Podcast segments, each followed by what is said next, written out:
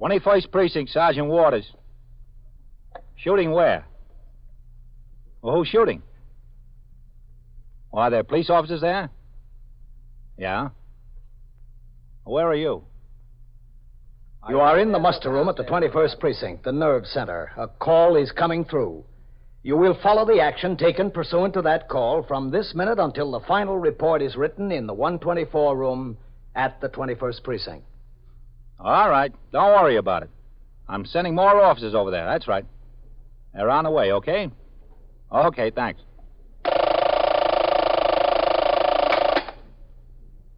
Twenty-first precinct. It's just lines on a map of the city of New York. Most of the 173,000 people wedged into the nine tenths of a square mile between Fifth Avenue and the East River wouldn't know if you asked them that they lived or worked in the 21st. Whether they know it or not, the security of their homes, their persons, and their property is the job of the men of the 21st Precinct. The 21st, 160 patrolmen, 11 sergeants, and four lieutenants, of whom I'm the boss. My name is Kennelly, Frank Kennelly. I'm captain in command of the 21st.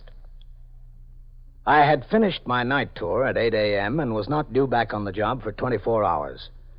A precinct commander's duty chart is arranged so that there's at least one captain on the job in each division at all times. He reports for his day tour at 8 a.m. and is on the job until 6 p.m. Then, normally, he is off duty until the beginning of his night tour at 4 o'clock the following afternoon and works until 8 o'clock the next morning. But on duty or off, the precinct is still the captain's responsibility, and he is subject to call by the desk officer in the event of any major crime or unusual occurrence. Nothing out of the ordinary occurred in the precinct until 10:18 p.m., when detectives Novak and Fitzpatrick of the 21st Squad, who had been investigating an apartment burglary, were returning to the station house, heading downtown on Lexington Avenue. So, what good is a manager without a team? That's not the point. The point is, a good manager has to have a chance to build a good team. You can't expect a guy like Dressen to come into a club like Washington and build a pennant winner in one year. He's got to have a chance. He's got to have a chance to build the young players up and make a team out of them. Now, listen, when the light changes, take a right. I want to stop by that delicatessen and show them a few pictures I'm carrying. Oh, George's? Yeah, there've been some delicatessen stick-ups down in the 15th too. I had some mug shots pulled on a couple of boys they think might be right for them. I'd like to have George take a look at them. Okay. You take a guy like Dressen. Yeah. What's he going to do with Washington in one year? He didn't perform any miracles out there with that Oakland, California team in one year, Fitz. did he? What? Hold it here. What's the matter? That looks like s- Dutch Soaking. Who's Dutch Soaking? He's that friend of Harvey Brider's. Oh, yeah. Here, park the car. There he goes into that bar and grill.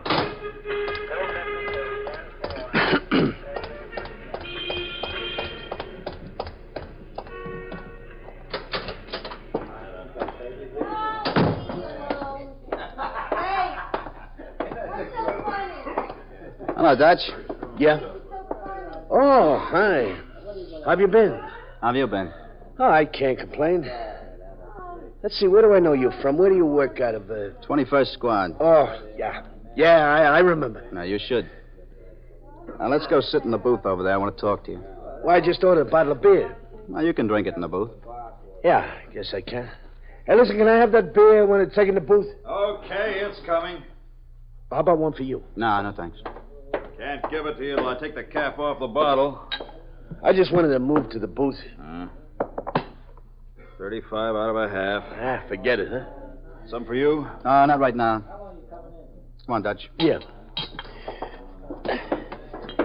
You, you sure you uh, you won't have something? No, no, not right now. Sit down. Yeah. Well, it's uh, nice running into you. I didn't just run into you, Dutch. Oh, didn't you? A call came over for us to ring in. Oh, yeah? Uh, this is my partner, Detective John Fitzpatrick, Dutch Soakin. Hello. How are you? Move in a little bit, Dutch. Yeah, sure. I better ring in first. Yeah, go ahead. I'll be right back. Can we uh, we order him something? No, I don't think so. Where you living now, Dutch? Well, it's still the same place, uh, Where's that? 619 St. George Street. In Brooklyn? Yeah, yeah, in Brooklyn, yeah. What are you doing up here? Well, you know, I, I just come up to see a friend. Where is he? Well, I seen him already. I I, I just thought I'd, I'd stop in and have a beer before I got the subway home. Where you working? The same place, you know, truck terminal. You working steady? Yeah, sure. Every day. What do you hear from Harvey? Harvey. I, I didn't hear anything from Harvey. Well, he broke out nearly a week ago.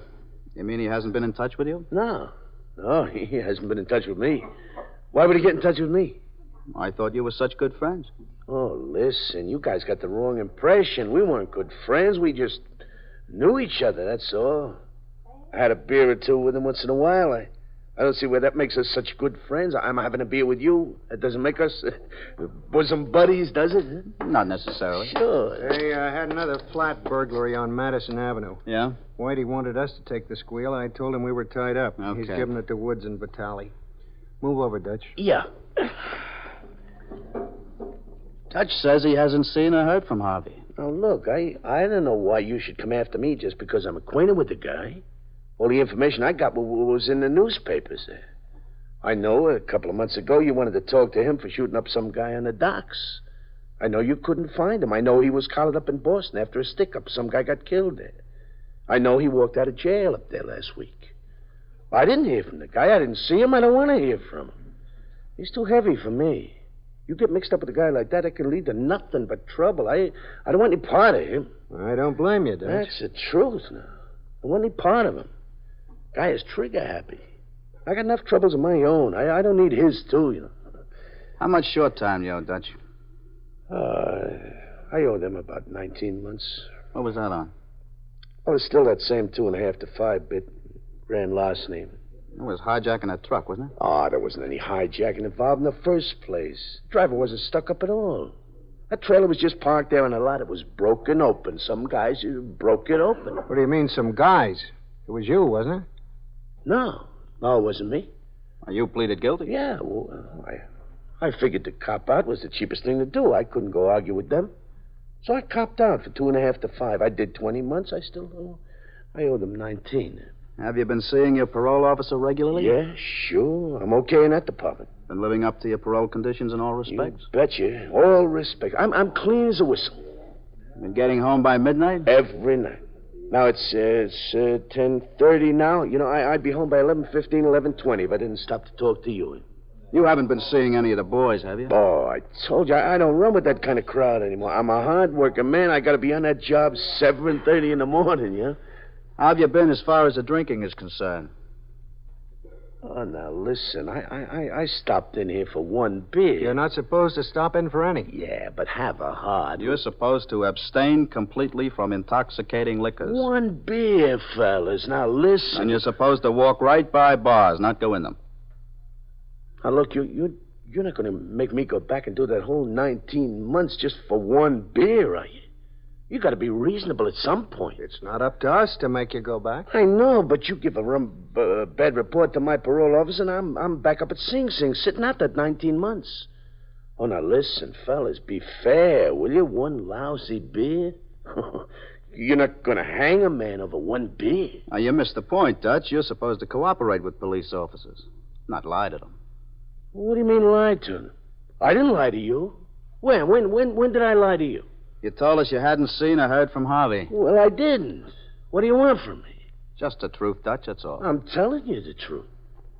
I tell you what we'll do, Dutch. Look, all I'm asking you to do is be reasonable, huh? One lousy beer. I will take a ride over to station Oh, house. fellas. We'll put it up It's to the, the, lieutenant. first time I've been in a bar since I got out. Well, looks like it's also going to be the last time. The two detectives, William Novak and John Fitzpatrick, took the parolee and known acquaintance of escaped killer Harvey Brighter to their car and drove to the station house.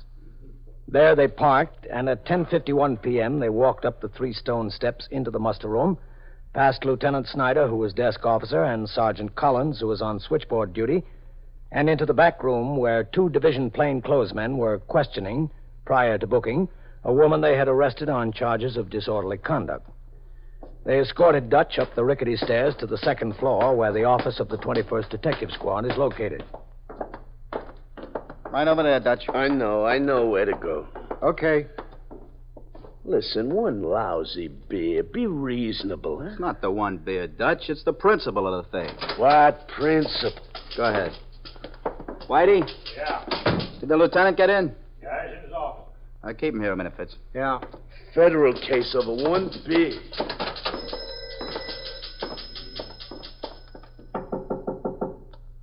Twenty place. Yes. Take the No back, lieutenant. Come in. Not doing a job until eight in the morning. Yes, Novak? Now, listen, lieutenant. Yeah? You know that Harvey Bryant that broke out of jail in Boston last week? The one that's also wanted here on a homicide charge? Yes, sir. What about him? Now, Fitz and I picked up a friend of his in a bar over on Lexington Avenue. Yeah. There's a fellow named Dutch Sokin. He traveled around a lot with Harvey. Do you know where Harvey is? He says he doesn't, Lieutenant, but he hasn't given us a straight answer yet. What's going to make him give straight answers? He owes 19 months short time. Yeah. Uh, we collared him in a bar. He was having a drink. I think he's worried about that 19 months. Where is he? Fitz has got him outside. All right, bring him in. Yes, sir. Fitz, Yeah? come on in. What does he owe this short time for? Grand larceny, Lieutenant. Right in there, Judge. Okay, yeah. Close the door, Novak. Yes, sir. Lieutenant King, Dutch Soakin. Sit down, Dutch. Hang me over one bottle, one beer. Sit down. All right. Where's Harvey? I told them, I told them I don't know. I haven't seen him, I haven't heard from him. What do you want from me? Dutch, these detectives told me you haven't given them a straight answer in an hour. Now, you've seen Harvey. or You've heard from him, haven't you? No, sir. Where is he? I don't know. I told them I don't know. How many times they have to ask me? I don't know anything. I told them I don't want to run with that kind of guy anymore. It just means trouble, that's all, trouble. You owe 19 months short time, and they collared you in a bar. I was having a beer, one beer, Lieutenant. That's one too many. What's the name of your parole officer? Oh, now look, be reasonable, will you? Who's your parole officer? I don't want to go back to do that 19 months over one beer. I ask you to be fair. Just be fair with me. We've been asking you to be fair with us, Dutch. Listen, can you forget about this if, if I see what I can do to help you out? I- I'm willing to trade, Lieutenant. I just want to be sure I'm on firm ground. here. Dutch, you've got a long way to go before you're on firm ground. Now, you help us. I promise I'll talk to the man. Where's Harvey? I don't know.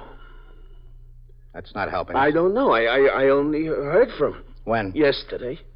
I was hustling, packing cases on the job. The foreman came over. He said there was an important telephone call for me. I went to the office. I got it. It was Harvey. Is he in New York? Yeah. Yeah, he's in New York. I told him, look, Harvey, you're too hot. I don't want anything to do with you. He said, I got to do him a favor. I said, I don't want to see you, Harvey. I don't want anything to do with you. He said, all he wanted to do was for me to contact his girl. I should make arrangements for them to make a meet. Who's she? Her name's Dorothy, Dorothy Curtin. Where's she live? 372 East 80th. Did you contact her? Yeah. That's where I was tonight. I was there, contact, and I was giving her the message. That's all. That's all I told him I would do. Only give her the message. That's all. I didn't want anything else to do with it. What was the message? Message was that uh, she was to call a certain telephone number at 10 o'clock. That's all. What telephone number? Pennsylvania 65599. Where's that? I don't know. I haven't any idea. He said she don't have a phone. He didn't want to risk going there. He just give me this number. He told me to have her call. That's all I know, Lieutenant. That's that's all I wanted to do with it. Okay. All right, now look, I, uh, I helped you out. You going to do something for me? I don't want to do that 19 months over one little beer. That's a long time. You know, I've been okay otherwise. I've been clean as a whistle. Yeah, Dutch. Maybe you have. Trouble is, there are all kinds of whistles. You are listening to 21st Precinct, a factual account of the way the police work in the world's largest city. This is the second trial you've had since they accused you of a crime you didn't commit. As you sit there in the crowded courtroom, you know that there'll be another trial, and another and another if necessary, until finally the jury brings in a verdict of guilty. That's the way they want it. You wouldn't sign their phony confession. They can't pile up enough real evidence to make the charges stick. So this will go on and on until the jury is worn down, until that jury is ready to hang you rather than go through another trial. Well, there's a very good reason why you could never get in a spot like that. It's against the law, against the highest law of our land. You can't be placed in double jeopardy. You can't be tried again and again for the same offense where your life is at stake. The words that protect you against it are found in our Constitution, the fifth article of our Bill of Rights. Listen to what they say No person shall be subject for the same offense to be twice placed in jeopardy of life or limb. That law goes clear back to the first Congress in 1789, City of New York. The group of men who gathered there to sign the Bill of Rights had you in mind. They were mindful of all the people and determined that the rights and freedoms of the people should never be ignored or denied. The Fifth Amendment is part of those rights. It is one of our freedoms. Now back to 21st Precinct and Captain Kennelly. Lieutenant King and his detectives interrogated Dutch for some time longer until they finally concluded that he knew no more than he had told them. In the meantime, the telephone number was checked out. It was a pay station in a bar and grill on 8th Avenue in the Times Square district. Lieutenant King sent detectives Howard and Vitale to the place. There was no sign of Harvey Brider. Neither the bartender nor three waitresses there remembered him, nor could they identify his photograph. One of them, however, recalled that the pay telephone did ring about 10 o'clock and that a man sitting at a nearby table walked into the booth to answer. At 10 minutes to 12, Lieutenant King and Detective Novak left the station house and drove to the address of Dorothy Kurt, 372 East 80th Street, given to them by Dutch. They parked down the street from the old four story tenement building and got out of their car to meet Detectives Fitzpatrick and Scanlon, who had been sent to plant the building while the questioning of Dutch was in progress. Okay. Yes, sir. Fitz. Yes, sir. Here, Lieutenant. Hi, Fitz. Novak? Where's Scanlon? Across the street there in the doorway to the cleaners. Oh, yeah. What'd you find out? I talked to the super. She lives in the second floor front, all right. Uh huh. She's got two rooms. She lives there alone. Did you have any visitors recently? Well, the super told me he hadn't noticed any. Do you know whether she's home? There was a light up there a little while ago. It was turned out about 11:30. Which window is it? Those two up there. Second floor this side. Hmm. The super said the one towards this end of the building is in the living room, the other's in the bedroom. Okay, let's go. Yes. Sir.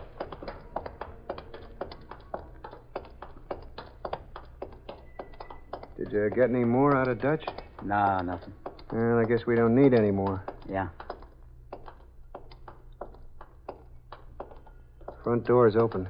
Okay, hold it. Signal Scanlon to move over to this side when we go in. Yes, sir. Okay, Lieutenant. All right. Get the door. Yes, sir. Go on. All right, now watch your step. She might have met him and brought him home. Yes, sir. She might have, yeah. Okay.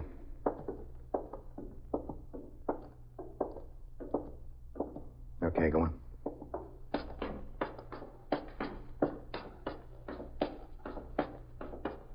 I'll do the talking. Yes, sir. Confront her. Okay.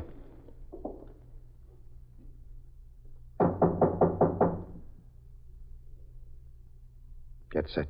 Okay. Yes, sir.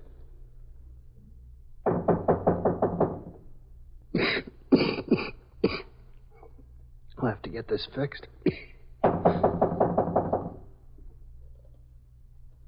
who is it? It's Dutch. Who? Dutch.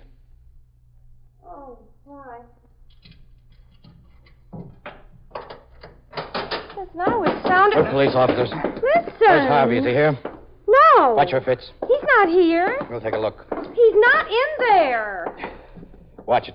Kick the door open. Okay. That closet. You set? Yes, sir.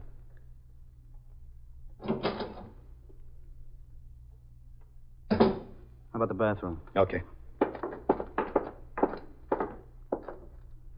All right, open it up. There's the light. Which Back the shower curtain. Yes, sir. It's nothing but laundry. Okay. Come on. Yes, sir. Think she knows where he is? We'll find out if she does. in my bedroom like that. All right, just sit down. I told you he wasn't here. You could have believed me. Where is he? I don't know. You spoke to him at 10 o'clock. Who told you that, Dutch? Doesn't make any difference who told us. It'll make a difference to Dutch. Now, look, you're in big trouble. This guy Harvey is as hot as a $2 pistol for homicide. One here and one in Boston.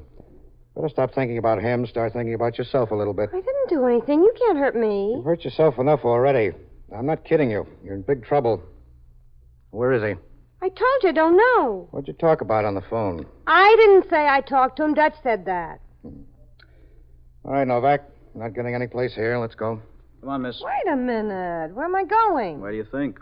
You've got no right to put me in jail. I didn't do anything. I didn't do a thing. You've been harboring a fugitive. Hmm. I haven't been harboring anybody. I wouldn't be surprised if you helped him escape.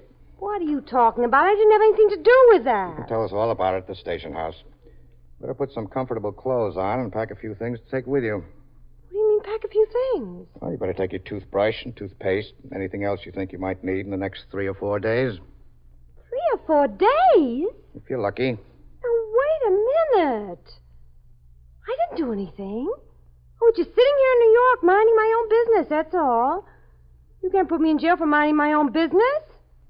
Can he? Lieutenant, maybe she wants to help us. Maybe she's just scared of Harvey. You go in there with her, Novak. See that she gets those things together. Is that right? Are you just scared of him? Well, sure, I'm scared of him. I'm scared to death of him. He killed two people, didn't he? What do you want me to do? Be not scared of him? Well, if you're scared of him, we're willing to help you. Is that right, Lieutenant? She wants it all one way. She wants help, but she doesn't want to give any. Let's go. We're wasting time around here. Better go in and get your things together, miss. Look, tell him I want to help him. I'll help him if I can. You better get your stuff together. You're not giving me a chance now. I told you I'd help you. All right. If you want to help us, tell me where Harvey is. I don't know. I really don't. Honestly, I swear it. Not right now. You spoke to him on the phone tonight, didn't you? Yeah, I spoke to him. Dutch brought a message here that I should call a number. I don't remember what it is. I got it written down. I got it written down over there. Never mind. We know it. Well, Dutch brought the number. He said I should call it. Ten o'clock. Ten o'clock on the nose. Well, I got no phone up here, so I went down to the candy store at ten o'clock and I made the call. It was Harvey. What did he want? Well, he asked me if I heard what happened to him. I told him I did. He said he was looking for a place to stay. He asked me if he could stay here, and I told him no, he couldn't stay here. I said that was out of the question. He said I had to help him because he was in a big jam and hot as a firecracker. He said I just had to help him. In what way did he want you to help him? Well, he said he needed money, Mose. You see, when he was in New York before, he left $300 with me. He said he wanted it back. He asked me if I had it. I told him, sure, I had it. He said, all right, he'd meet me. Meet me tomorrow morning. Did you make a date? Yeah, I made a date with him. Tomorrow morning, 9.30. Where? He said I should be in the uptown platform at the 77th Street station, the Lexington Avenue subway. He'd get off the train 9.30 tomorrow morning.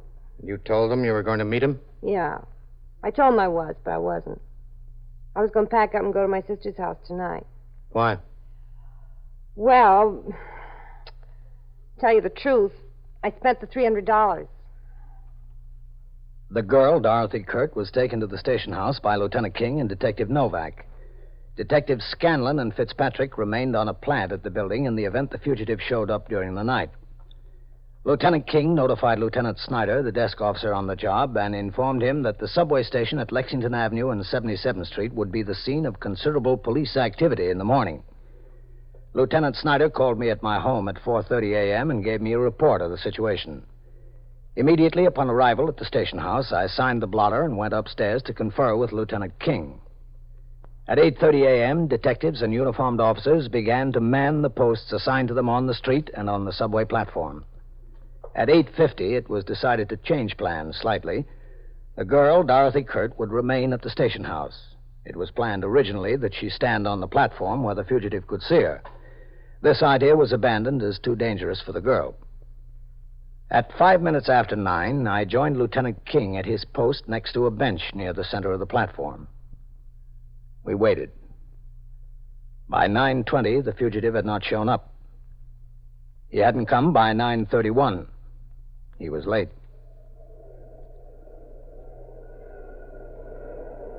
Here comes another train, I think, Captain. Ah, it's an express, Matt. Yes, sir. Well, the local shouldn't be far behind. 32 minutes after, Captain. What? 32 minutes after nine. Yeah. Think he's going to show? Well, he'd better. After all our preparation. Yeah, but it still wouldn't surprise me if he was supposed to meet that girl some other time, some other place. Wait a minute. Here comes the local. Yes, sir. Looks like everybody's set. He's coming. He ought to be on this one. Seven cars.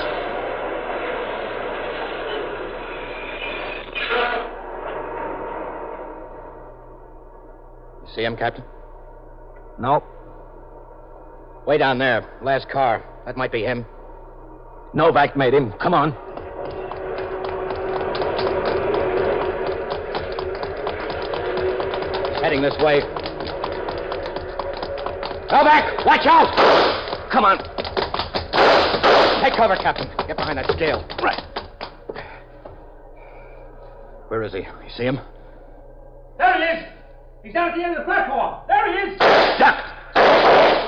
Novak, do you see him? He's over there behind that bench! The bench down at the end! Keep your head down. Stay down there! Stay down over there! Stay down! Matt.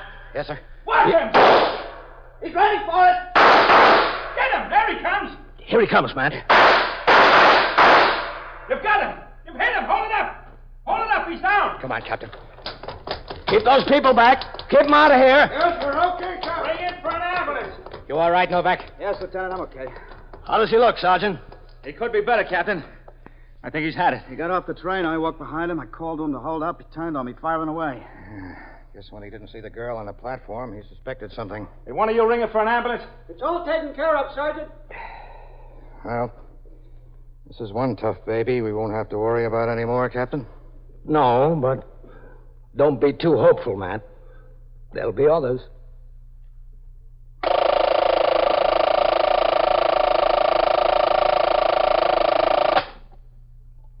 Twenty-first precinct, Sergeant Waters. Stole your what? Yeah. Oh. Well, where was this? Six forty-three. Where was it? Uh huh. Uh huh. Well, were the doors to the car locked? Well, how long were you away from the car? Yeah. And so it goes. Around the clock, through the week, every day, every year. A police precinct in the city of New York is a flesh and blood merry-go-round. Anyone can catch the brass ring, or the brass ring can catch anyone. 21st Precinct, a factual account of the way the police work in the world's largest city, is presented with the official cooperation of the Patrolmen's Benevolent Association, an organization of more than 20,000 members of the Police Department, City of New York. Everett Sloan in the role of Captain Kennelly, Ken Lynch as Lieutenant King. Featured in tonight's cast were Elspeth Eric, Harold Stone, John Sylvester, Bill Zuckert, Ralph Camargo, and John Gibson. Written and directed by Stanley Niss. Produced for CBS Radio by John Ives. Art Hanna speaking. This is the United States Armed Forces Radio and Television Service.